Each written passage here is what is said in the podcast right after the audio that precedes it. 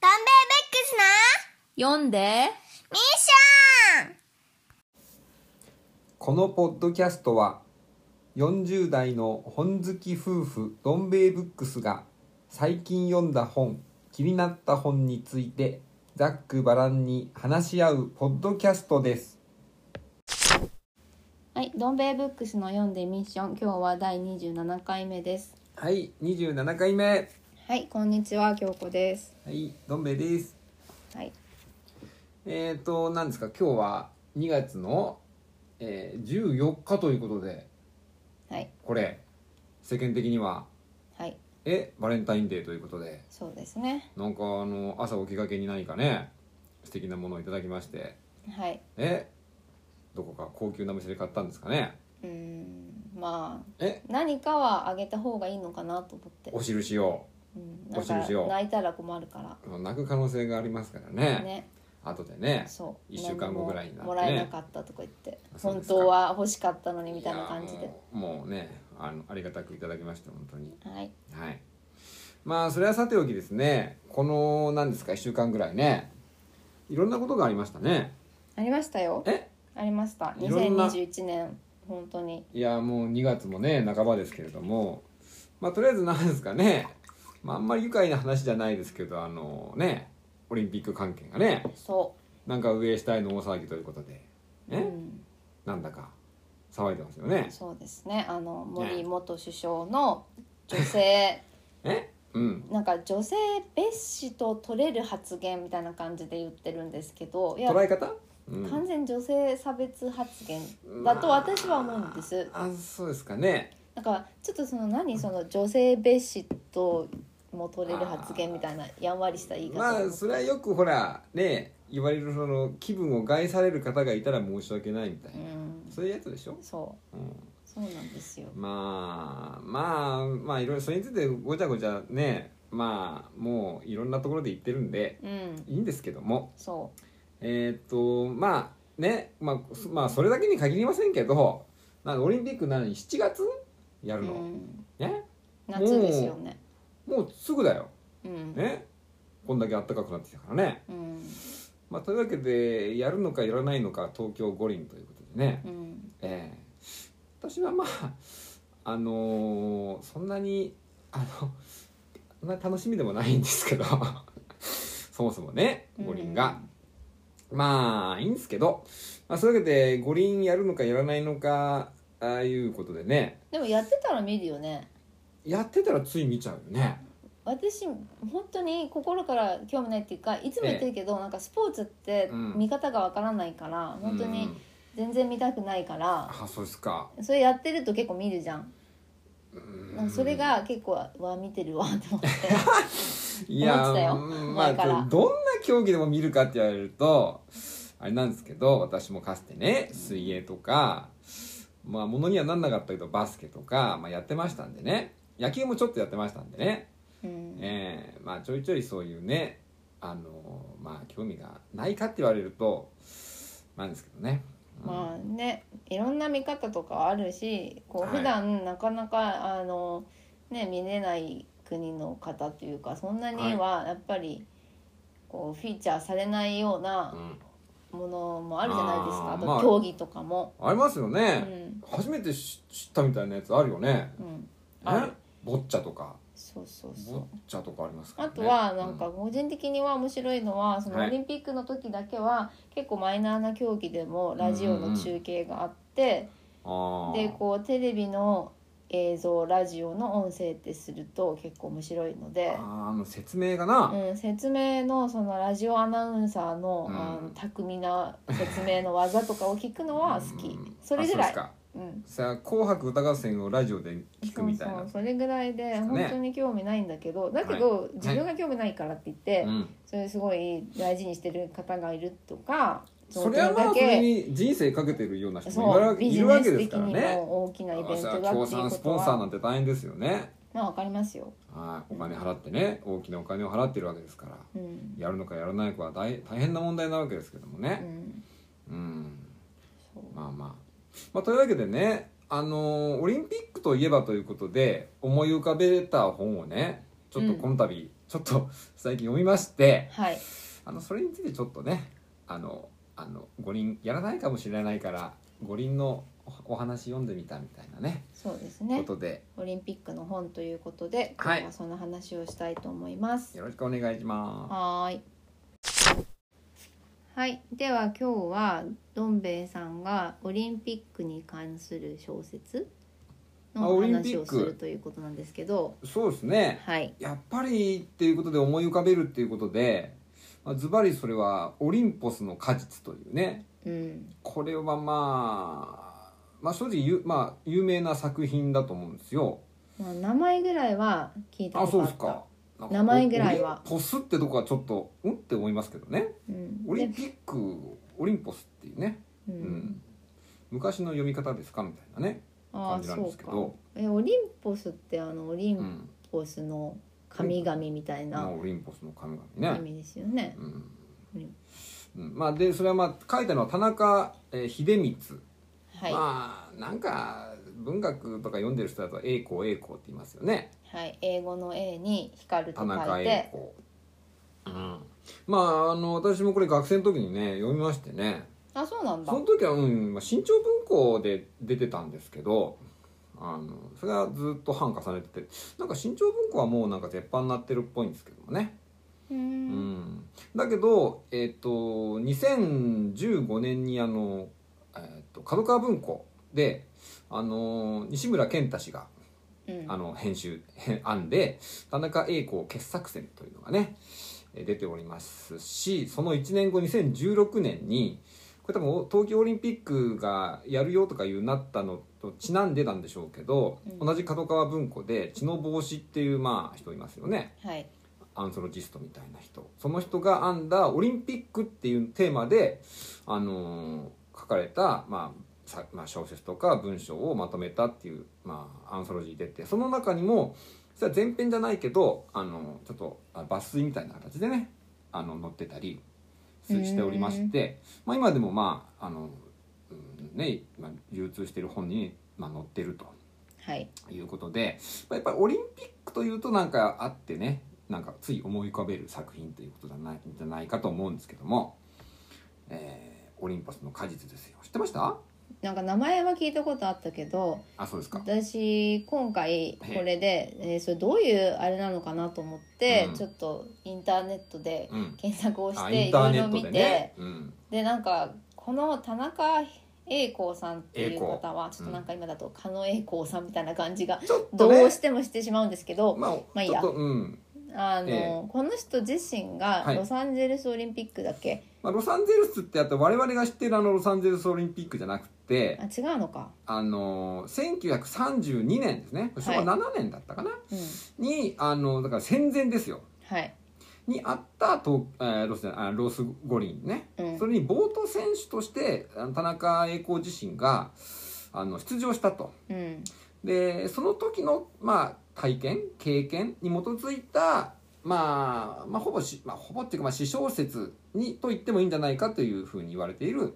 あのーまあ、小説なんですけどもなんかそれがすごいなと思ったんですよそれ知らなかったんですけどうんうんうん今回初めて知って、まあね今普通に例えばオリンピックに出るようなスポーツ選手の人がええ小説を書いたってなると結構すごいよやね、ーなんかあんまりねうんちょっとないですよね。うんなんかこう自分の回想録とか、うんうんうんあのスポーツを通じて身につけた、まあ、例えばあーまあそういうなんねていうの、うんメンタルマネジメントの本とか、うんそういうのはみんな出してるけど、まあこれね全然そうじゃなくって小説じゃないですか実。際にやってるその選手がかつ作品を小説を書くという小ね説家っていうしうんかもなんかそういう純文学みたいなやつでしうょ、んまあ自ど分っちかっていうと、まあそうですうね、んそうですよ文学、せんえーまあそのオリンピックに行ったのは1932年なんですけど、作品自体は1940年これは昭和15年ですねうんまあ、戦中と言ってもいいと思うんですけどその時に、まあえー、雑誌文学界に発表したとそうそういうことででその後新潮文庫に入ってそれが長らく、まあ、生きてたもんですから、まあ、私とかね世代外だとあのそれが印象強いんじゃないかと思うんですけども、うんえーでまあ、内容的にはですねはい要はその田中栄子自身であろう主人か公なという、うん、主人公があの、まあ、そのとロス五輪に行くためにその船に乗ってうんアメリカに向かうとうんその船の中でのあの出来事を、まあ、主に書いているんですよね。はいはいそれがあの その熊本明子さんという、はいまあ、これ小説の、ね、中でですよその人が、まあ、好きになっちゃった。うんうん、でその人はあの走り高跳びの、まあ、うん選手だっていうことになっているんですけれども、えーちょっと待ってその船で大きい船で、うんうんいろんな競技の選手がそうそうそうそうそうそうあのおな一緒にそうそうそアうメリカまで行くっていうことになってるんですかそうそうそうそあうチーャーター機みたいなあ機じゃないけどねー、うんチャーター船みたいなやつでなんかちょっ行とわかんないけど、めちゃくちゃ大きい合コンみたいにちょっとなってるってことくよまあなりかねないよね、 うんだってそういう血気盛んなねあのー男と女が、ねえだってさ行くわけですからうんパッと思い浮かんだのはやわらちゃんのことなんですけやど、わらちゃんね懐かしいねそういうさオリンピックのところで知り合って違う競技の人うんうとん結婚するとかいうのたまいにやーあるじゃないですありかますよね選手村でね、うん何がしがあったみたいなことをねえー、まあ何が知って言わんとってあーそのなんかね、うんこぼれ話的な感じで本当か嘘か知りませんけども、あのその国をね国境を越えたみたいなうん、うんね触れ合いみたいな。そうそうなんかまあ別にそれは理解できるじゃないですまか、あ、いおろんだっな、て若いお男女ですからね。まあ、若くなくたって、うんその同じようなはい。あのレベルの人たちがはい会える場所っていうのは、うんうんうなんんかもともとさそういうオリンピックアスリートっていう時点でちょっと普通の人とはなかなかうんうんいろんな意味で、うんなんか友達になったり恋愛したりするのが難しい面もあると思まうあんですよ。競技が違えば普通合わないよねってことですようん、あねと。は競技も違うのもあるしなんかトップアスリートすぎてちょっとなんか雲の上の人みたいになったりとかあーさち。ょっと取り巻きがいるからみたいなうこんうんとですかね。うん、うんそうそう特にさ今は特にもっと SNS とかあるしやあっーぱり情報がどこで出るかわからないからうん、漏れちゃ同うじように情報漏洩を気にしてる人しかうん結婚とか付き合ったりできないっていう話よくあるじゃないですかうん芸能界の方とかもよくわかんないけあそうどお互いをお互いであー情報売らないでみたいな、まあまあね、うんそれはまあそうね、うんうん、まあ、そういうのはない時代なんだけどだけうどんそれをまあ同じような感じで若いスポーツ選手たちが一堂に会してるお船でアメリカに行くってなってるそうそうのそがう舞そう台なんですね。そうそうそうまあそれはいろいろねそういう男と女が一緒になっちゃってなんかいろいろ起こりうるというのはやっぱり今その主催者側というかそのあの引率するね うんそのえあのオリンピック委員会、委員会じゃないけ どだから一応そういう人も乗り込んでるわけですよ、うんね、今でいうその、ね、大会委員みたいな人も乗り込んでるわけ、だからそのそういうことがね君たちはまかり間違ってもそういうことはしないだろうねみたいなことを演説したりするんですよ。ああそれみんなで集まって例えばなんかそうそうそういう朝礼みたいなそうのそうで朝礼みたいなやつ、恋ね、愛禁止とか言われる感じ うーんといやいや君たちを信じてるみたいな。やんわりとうんだけどやっぱりこういうね田中栄子みたいな人がやっぱりそのねあの子ちょっと気になるなみたいななっちゃってそれで あの結構そのまあまとわりつくじゃないけどえあスのトー子カー化するってこうんまあ船の中が狭いからねとうんうんあそこ行ったら会えるかなとかうんなってでちょいちょいこうね偶然を装ってみたいな感じで会ったりなんかして、でやっぱまあその船の中だですね行くから、そんなにそのイベントもないしさ、うんまあそれはね暇つぶしっていうかまあいろいろこう交流はあるわけですよ。え結構2週間とかかかるのかなどれぐらいだったかなその日にちまではちょっともうあれ覚えてないけどさでそのまあまあまあいい感じっぽくなるわけああもしかして向こうもこっちのこと好きなのかなみたいなまあ感じこにれなはるその男の側の一方的なね手記みたいな感じで書かれてるから、うん女の人の側のね気持ちってのは全く描かれてないんですけれどもうんうんなんか向こうもなんか憎からず思ってるんじゃようだみたいなうんでで結構なんかいろいろこうね話したり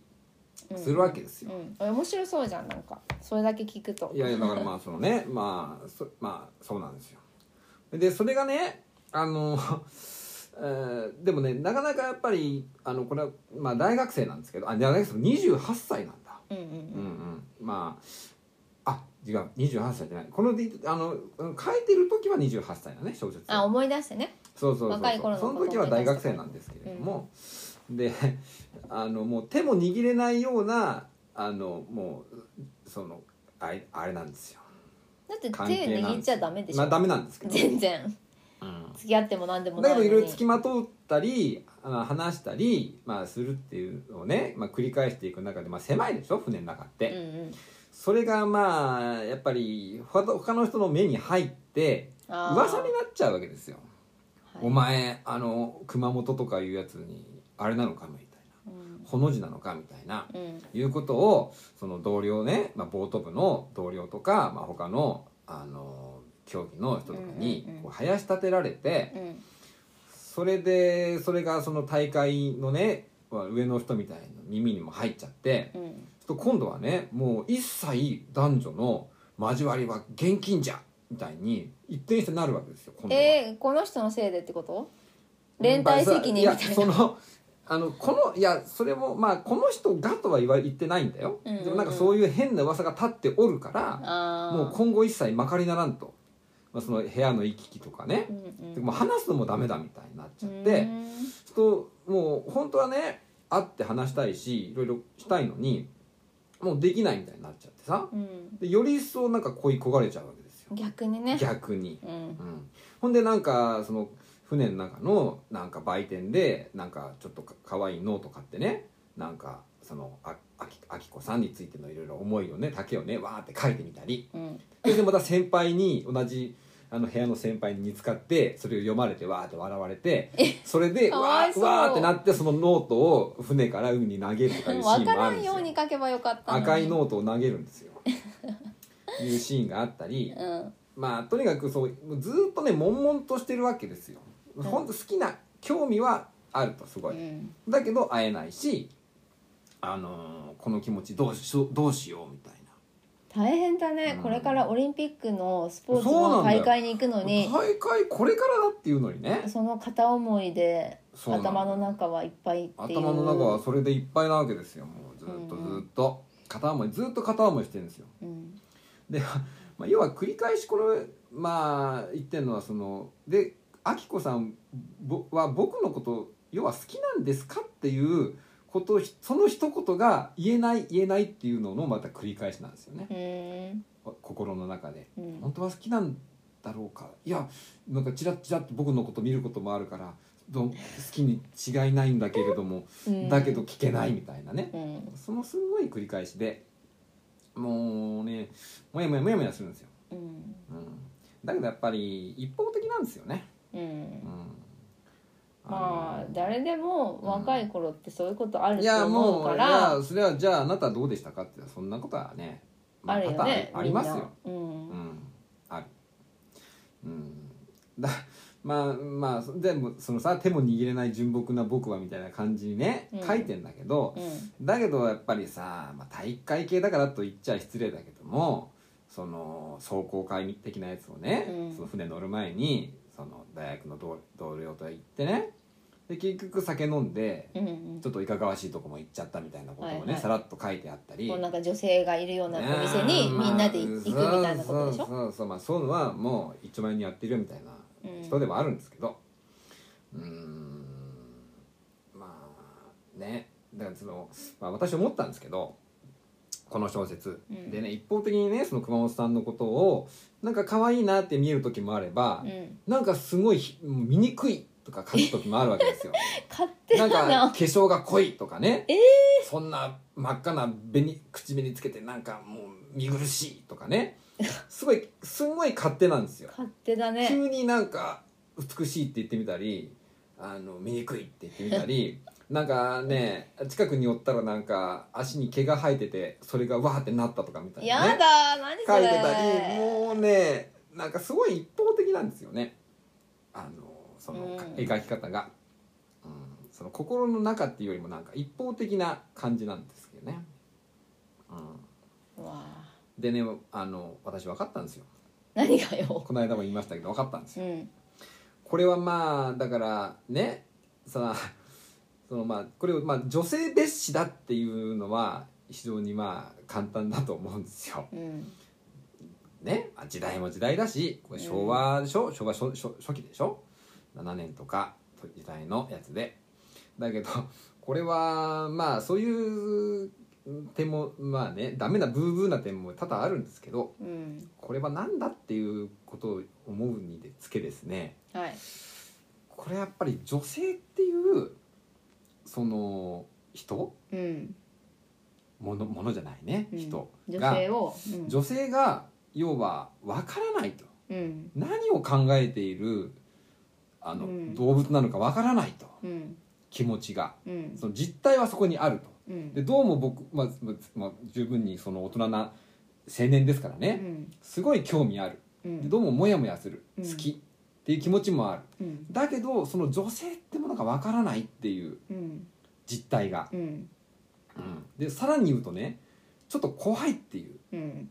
分かんないから。うんうんうんだから勝手に自分の心の中で崇めてみたりちょっとなんか勝手に醜いって思ってみたりうんなんかおげーって思ってみたりうんするっていううん結局そういうこれ描いてんじゃないかっていうふうにねうん女性恐怖にみたいなでやっぱりやっぱりっていうとかあれですけど私も家があの男ばかりの家でしてねはい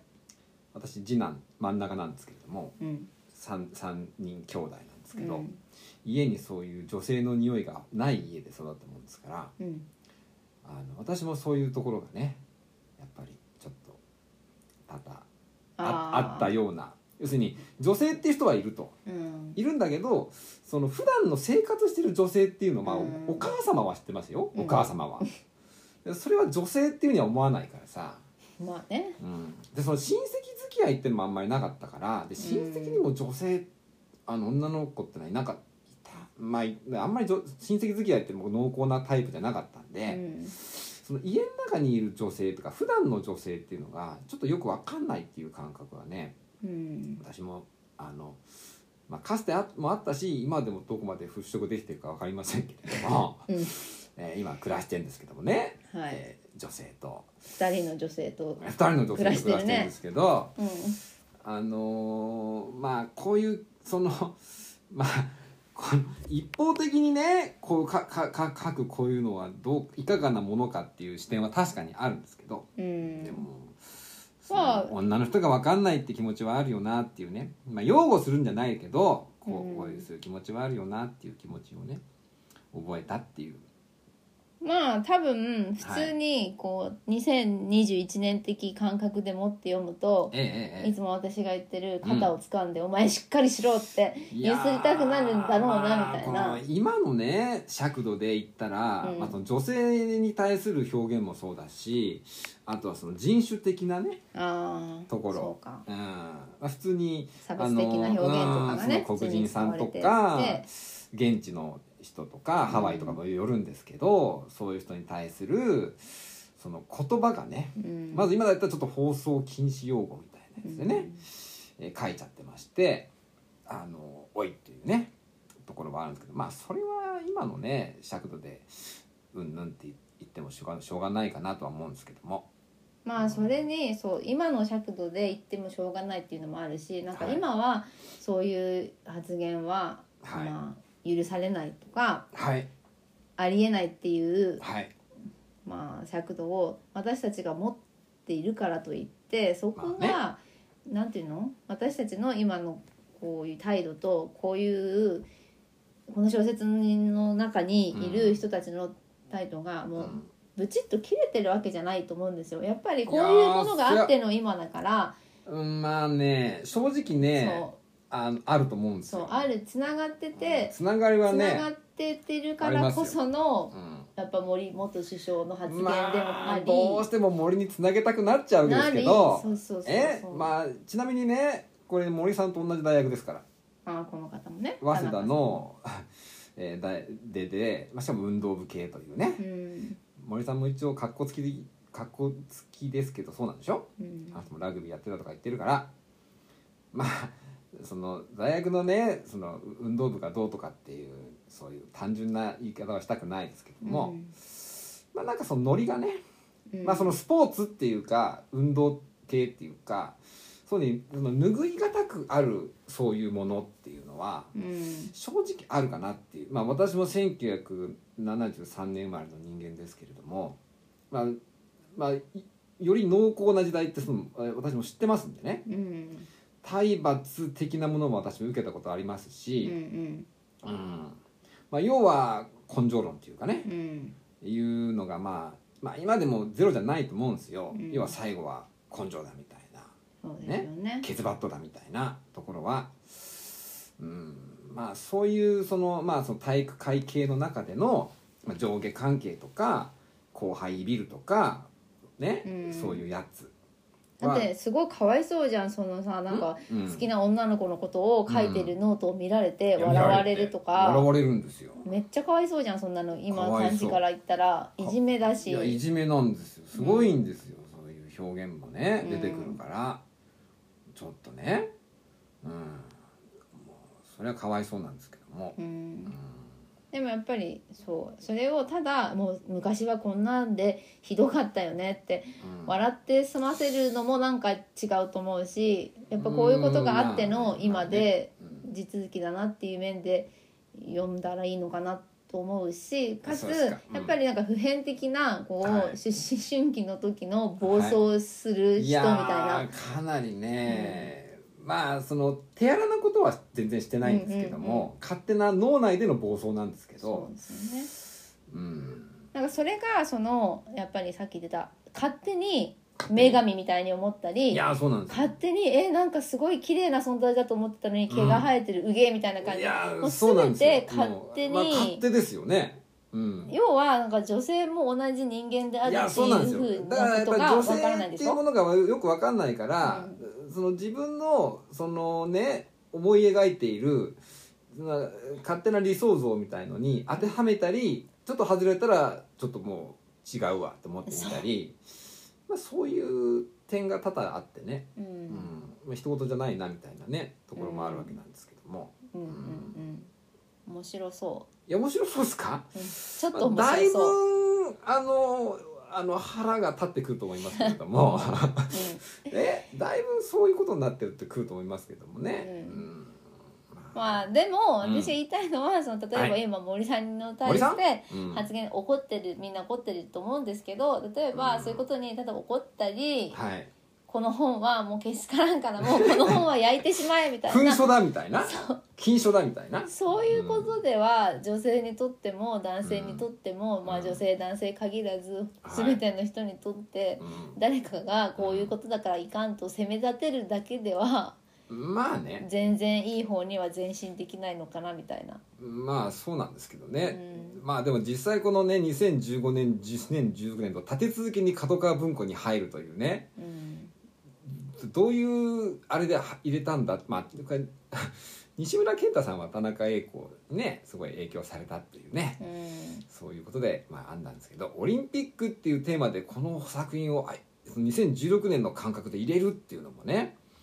どういう思いで入れたんだろうかなっていうところは、うんまあ、もしかしたら解題みたいのをね、千野さん書いてるかもしれませんけれども、いやなかなかいや昔はこんなんだったんだへえっていう視点でついつい読んでしまいますよねなんかね。まあね、まあでも古い本なんで、うんあの私これね、あれなんですよ、青空文庫で読んだんですよ。うんうんうん、ちょっと文庫あの手元なかったってもありますし一応 Kindle っていうものがね私お下がりですけど持ってるものですからもしかしてと思ったら青空ぶ青空文庫に入ってたんうで、んまあ、それ読めたんですけどあのーねだから今は、まあ、古い作品でもあるのであの気軽にね読めますよ。まあありがたいですよね。いやもうある意味あのアクセスしやすくなってる部分もあるかもしれないですねそう。ですよね、まあ、それ端末が、ね持たれてる方だっ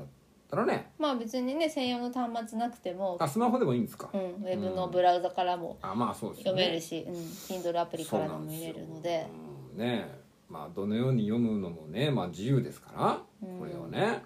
えー機会があればと思いまして はい。私も読み返してね、えーまあ、先ほど申したような思いがね湧き上がったわけな んですけれども大変興味深いなと思いま した。あそう何がですかいやその一連のなんか女性が怖いとか、女性が怖いっていうことうん勝手に上げたり下げたりするっていうね、 なんか怖くなっていきやた、ー本当 にね毛が生えてるとか胸が痛いですよ本当にね、うんへー本当に 私もこの本ダウンロードしてみたけど、はいなんか長いって聞いてわあちょっと読めるかどうこかれがね意外と長いんですよね新潮文庫は一作しか入ってないんですけど154ページありますから、まあ、中編くらいの長長さはありますね、ううんんなるほどねはい、まあでもその元オリンピック選手が書いた小説っていうのはうん、うんうんなんか珍しい感じがし今て、後もどうなん出るのかなどうなのかもねそうそう例えまばあ、手今記みたいの書くってことはあると思いますけどやってる人で、小説としてね小説書く人出すっていうう、うんんまあわかりません今後ねそういう方がいるかもしれませんのでねなんか例えばオリンピックの内部のことがすごいうんうんディテールすごいあのリアルに書いててしかも殺人事件の本とかね誰か書けば面白いのにね、そっちの方向で走っちゃうわけで すかうん、ダメかねオリンピック殺人事件そうオリンピック殺人事件あーオリンポスの、オリンポスのうん まあねはい期待してますそうですかまあ五輪やるかやらないか知りませんけれどもはいはいそういうテーマで本を読んでくるのもいいんじゃないかとは思いいまし気てになった人は青空文庫で読めますので、はい読んでみてくださいはいはいどん兵衛ブックスの読んでミッション今日は第27回目でエンディングですはいえっ、とオリンピックの本ということでは田い中栄光さん、秀光さんの「オリンポスの果実」という本の話をしました、名作ですよねでどうもこの「果実」というのは果実ね女性のことを表してんの、いやあのそういう意味じゃないのちょっとねこ小道具っていうか、うんそのあきこさんからなんかあんずの実をねうんなんかの時になんかわかんないけどあんずの実をもらうっていうシーンがあるんですようーんでその食べあんずの実食べちゃうんだけどで種も海に捨てようとするんだけど、うんいや待てよっつってあんずのその種を取っとくのうんでそれをなんか過去を振り返ってる時になんかあんずの種をちょっとしげしげ見るみたいなシーンがあってそれでそのあもらったあんずってところから果実っていう、ああそういうことなんだうん、まあ女性のねことをついついその果実に例えるみたいなのが、まあ、よくありますからねうんいちごの名前が全部はい女の人みたいな。あとみかんねはるかとかまあちょっとそれもあると思うんですけどうん要はあきこさんのことが果実ってことだと思うんですけどうーんねたわわに実った果実ってことだと思うんですけど私ちょっともう気持ち悪いんでやめてくださいはいすいません、はいまあでもちょっと興味がちょっとだけ出ましたい、やそうですかなんか私はえっ、と今年のリーディングチャレンジって普段読まない本のチャレンジで言ってましたよねそ